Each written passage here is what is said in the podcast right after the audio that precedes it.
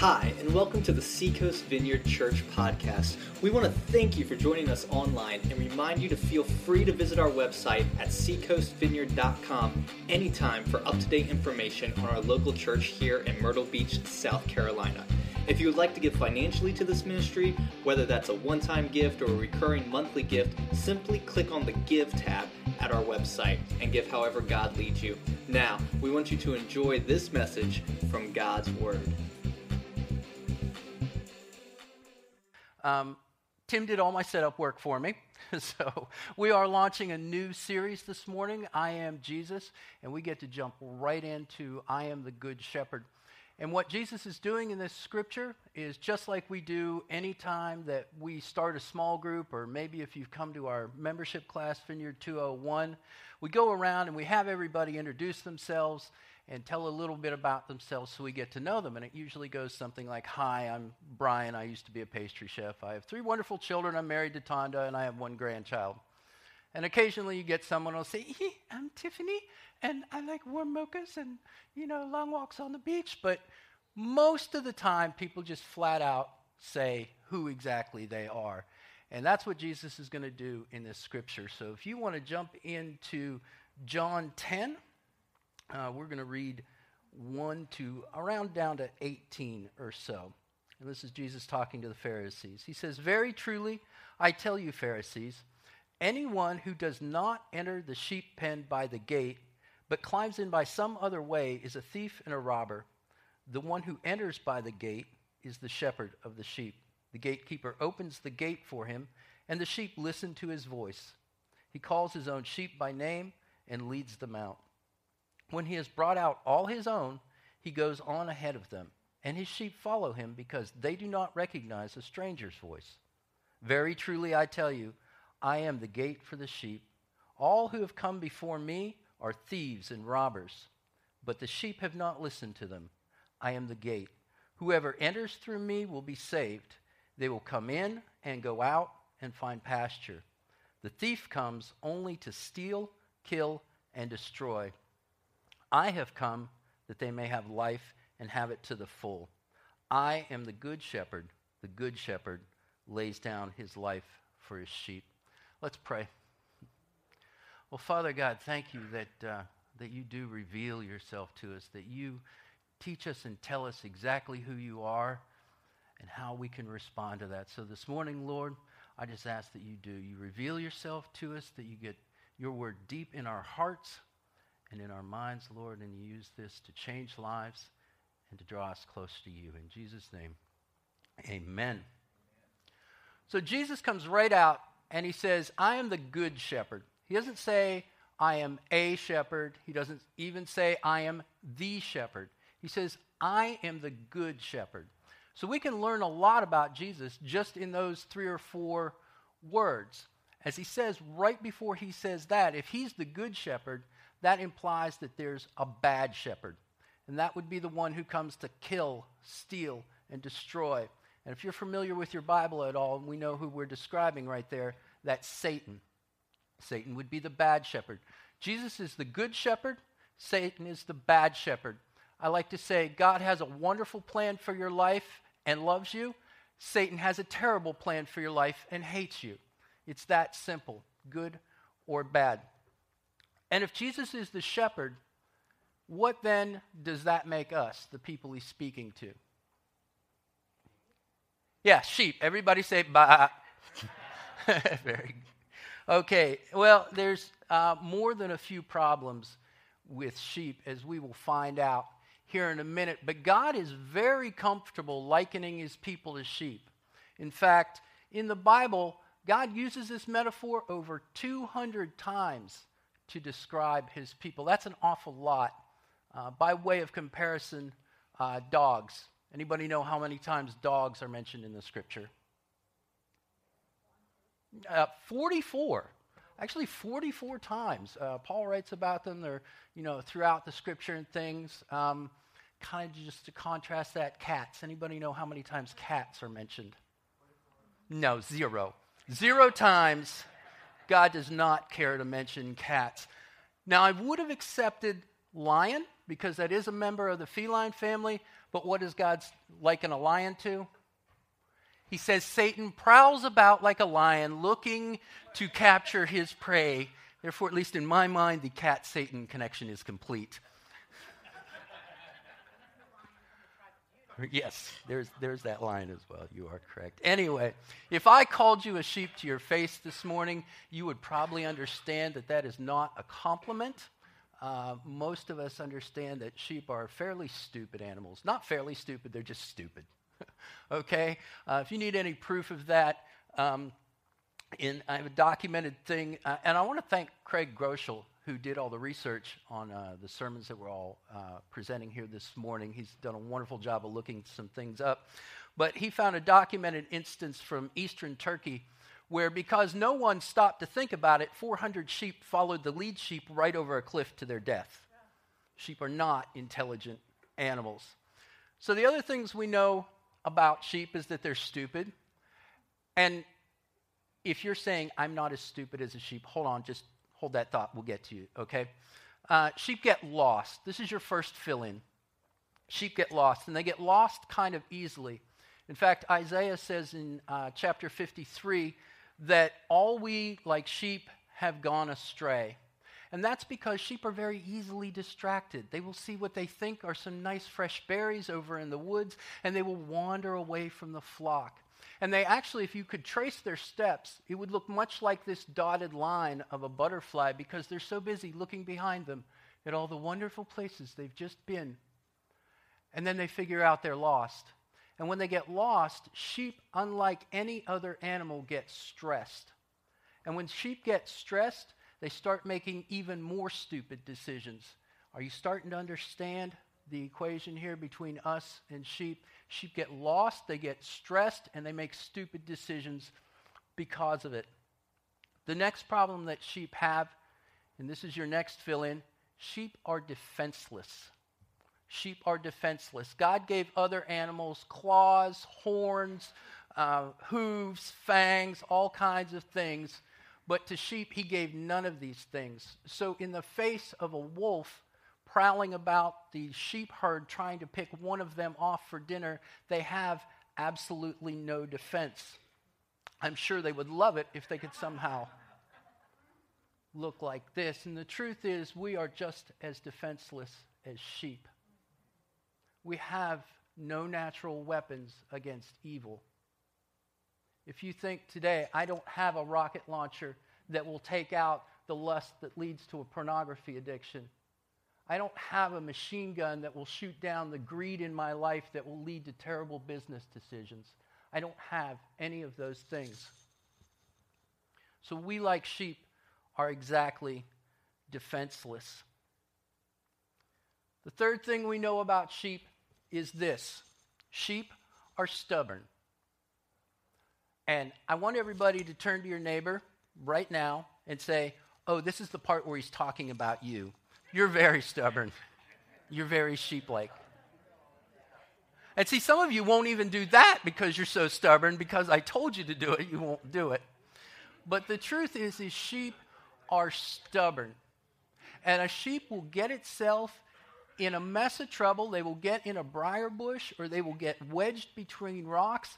And instead of doing the sensible thing and backing out, they will continue going forward because they're too stupid to know that there's a better way to do this and get themselves lodged deeper and deeper and deeper. Does that sound like anyone you know? Raise your hand. Don't point. The last thing we know about sheep for sure is this sheep are filthy. Sheep are dirty, dirty animals. If you are picturing in your mind the cute little Serta sheep right now, just do a brain wipe and get rid of that. This past summer, uh, my wife Tonda and I took the kids and we went to Missouri. And uh, out there, one of her uncles is a big uh, organizer of the Missouri State Fair. So we got into the Missouri State Fair for free, and we got to uh, go back to the animal show pens. And he shows hogs, so that's what we got to see first. And I can tell you, I was not raised on a farm, okay? So it all smells bad to me. but at least the hogs, you know, you could tell they could hose them off, and it wasn't quite that bad. By the time we got over to the sheep, let me tell you what, that was a foul stench. Sheep have no way to clean themselves. I will say that in cats' favor. They can at least clean themselves. Sheep have no way to do that. Things get caught up in that wool and they cling there and they stink. And I will let you use your imagination on that. Just one word walking dingleberry. Exactly. And to tell you the truth, to God, our sin looks and smells exactly like that. You've heard the phrase stink to high heaven? It's true, and we do. Our sin is absolutely unacceptable to a perfect God. A loving God, but a perfect God cannot have filth in his presence. So, what do we do? Why is God so comfortable likening us to sheep? Stupid, lost, stubborn, filthy animals. Well, the good news is because God sent a good shepherd to care for us. Jesus is the good shepherd. And there is no better wor- news in the world because without a shepherd, sheep are doomed. Sheep are absolutely doomed. So let's look at some of the characteristics of a good shepherd this morning. The first one, your first fill in, is this A good shepherd guides his sheep. A good shepherd guides his sheep. We're going to go into Psalm 23, which is uh, by David, who was a shepherd. And so there's a, it's very, very rich in shepherding imagery. And he says right in the beginning, The Lord is my shepherd, I lack nothing. And if you go down to the third verse, it says, He guides me along right paths for his name's sake. Can we say that together? He guides me along right paths for his name's sake. The Lord guides me. Well, how does he do that? How exactly what does he do that? Well, if we jump back into our passage in John 10, we'll see there in verse 3 and 4, Jesus says this The one who enters by the gate is the shepherd of the sheep. The gatekeeper opens the gate for him, and the sheep listen to his voice. He calls his own sheep by name and leads them out. When he has brought out all his own, he goes on ahead of them. And his sheep follow him because they do not recognize a stranger's voice. Very truly, I tell you, I am the gate for the sheep. Further down, Jesus will reiterate again that his sheep know and hear his voice. So, if you want Jesus to guide you, if you have a decision to make, should I move to this city? Should I take this job? Should we have more children? Should I become a part of this church? Should I date this person? Here's what I do. Here's your chance to say, Lord, you said you would be my good shepherd. Guide me. It's your job, Lord, to guide me. My job is merely to hear and follow. And that takes it all off our shoulders. It puts it right square on Him, which is exactly where He wants it. When we talk about surrendering our lives to Jesus, this is what we're talking about allowing Him to guide us. Back when, uh, back in December, we had a chance to go hear my daughter Emma at a violin recital at her school.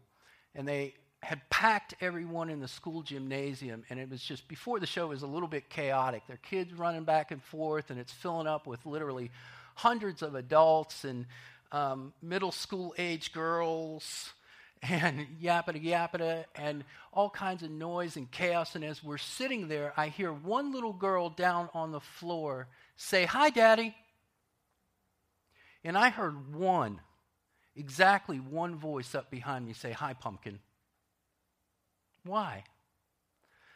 That man, that father, knew his daughter's voice out of all of that because he spends time with her every day. When she comes home from school and he comes home to work, he talks to her about how her day went.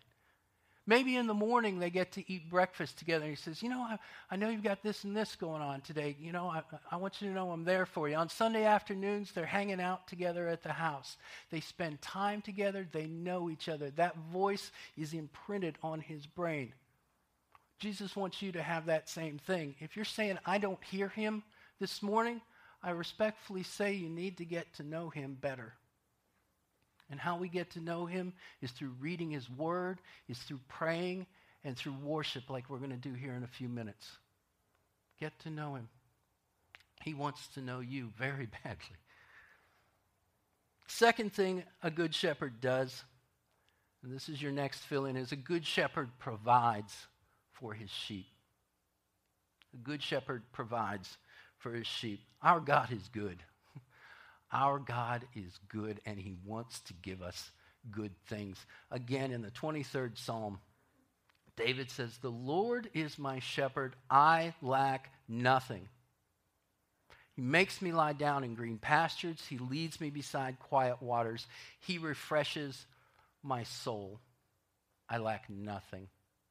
A man named Philip Keller wrote a book about the 23rd Psalm, and in there, he writes that sheep need three things, three things before they'll lay down to rest at night. And I think we're pretty much the same. They need to be full, they need to have eaten. They need to be getting along with each other, or they will not lay down to sleep. And they need to feel safe. The same three things we need every night. Need to have a full belly, you need to be at peace with the people around you, and you need to feel safe. And that's what the Good Shepherd does for us. That's how he provides all of those things for us. It says that he leads us beside quiet waters. Do you know why David makes a point of saying quiet waters? This, I didn't know this. Sheep instinctively will not drink from a fast rushing stream. They are stupid animals, but they do know enough to know that one slip and they go in that water, and all of that wool gets waterlogged and heavy and drags them straight to the bottom of that river and kills them. So they will not drink from rushing water. So a good shepherd guides them beside smooth waters so they can drink and be refreshed. And they can get water that they need. Just like Jesus says, I am the living water. If you drink from me, what? You will never thirst again. It's, it's so important. We're so wrapped up in, in all of the things we want Him to give us and all the things He wants to provide for us. And He says, Done, I can do all of that. But even more, I'm interested in your soul. I'm interested in that you can get real rest not just sleep, that you can be at peace and be at peace with Him. Third thing about a good shepherd is that the good shepherd corrects his sheep. And this is the one we don't like to talk about, is it? the good shepherd corrects his sheep. Job uh, in the Bible knew a little bit about this. He, he, at least for a time, believed he was being corrected by God because he had everything. Everything dear to him was stripped away and destroyed his riches, his family, his health, everything. His wife said, Why don't you just give up and die? God doesn't like you. And you know what Job said? In Job 5, he says this Blessed is the one whom God corrects. So do not despise the discipline of the Almighty, for he wounds, but he also binds up. He injures, but his hands also heal. He wounds, but he binds up. Sometimes a loving God sees very necessary to save us from ourselves. I have made some stupid decisions that have put me in stupid places, and God let me have those consequences, and I do not do those things anymore.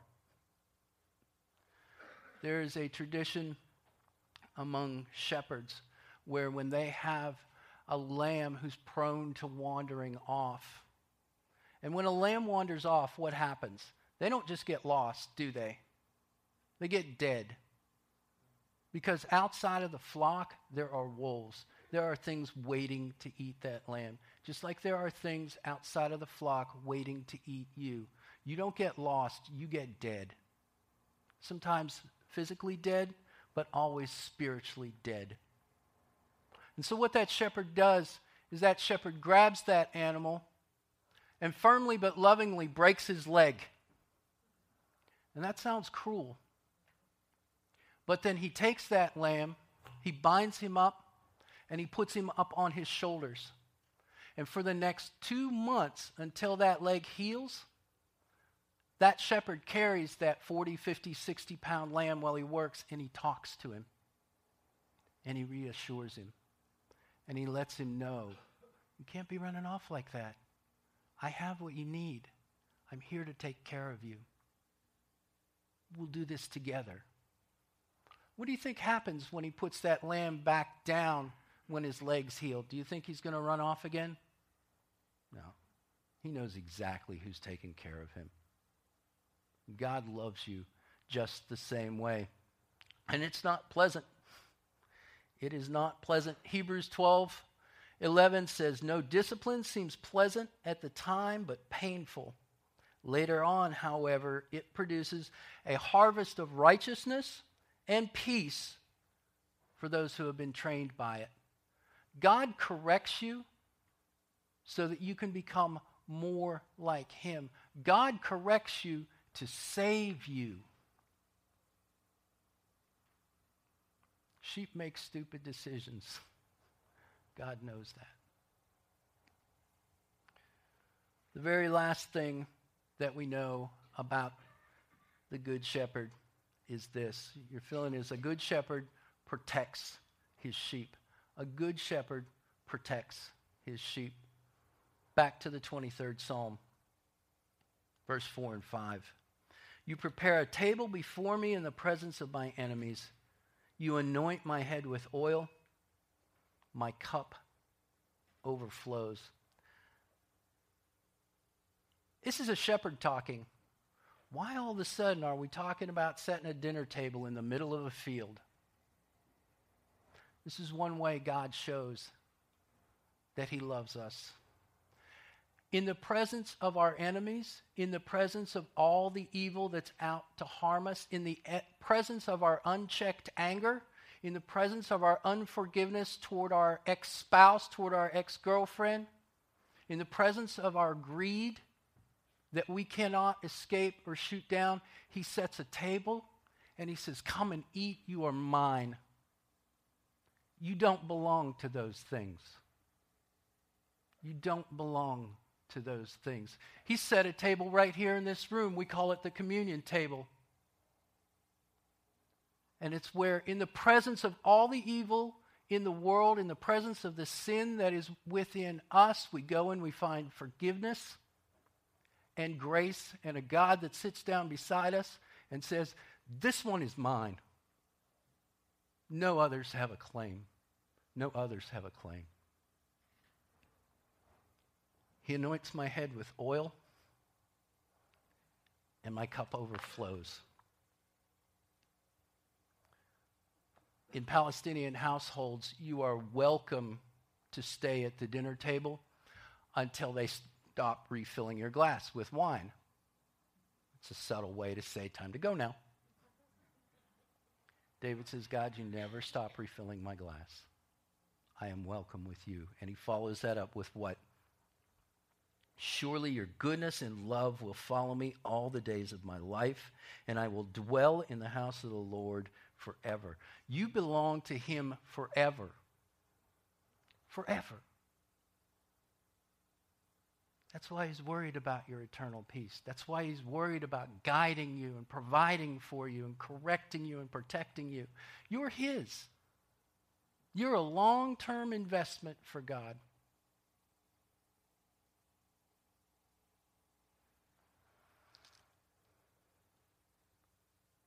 Jesus told a parable one time about a flock. And he said, if there were a hundred sheep, if one ran away, I would leave the 99 and go after that one. You're his forever.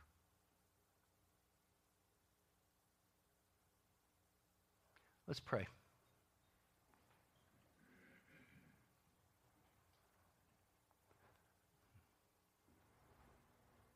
Can we just say this? Can we just say, Lord, I'm a sheep, but I'm your sheep? And Good Shepherd, I thank you that you want to guide me, you want to provide for me. Yes, you want to correct me. And you want to protect me because you love me.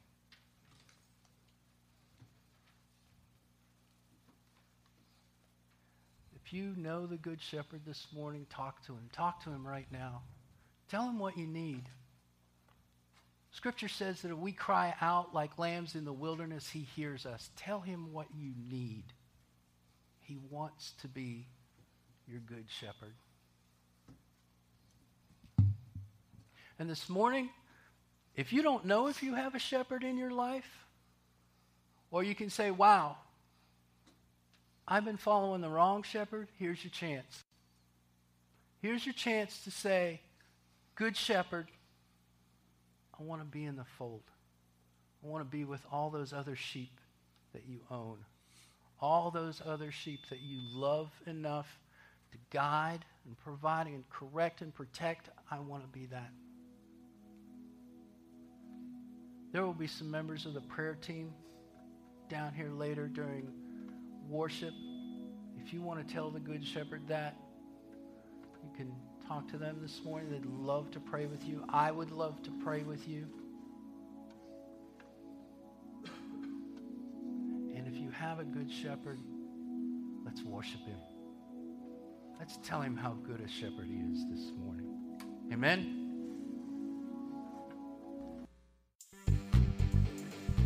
We hope you enjoyed this week's podcast from Seacoast Vineyard Church in Myrtle Beach, South Carolina.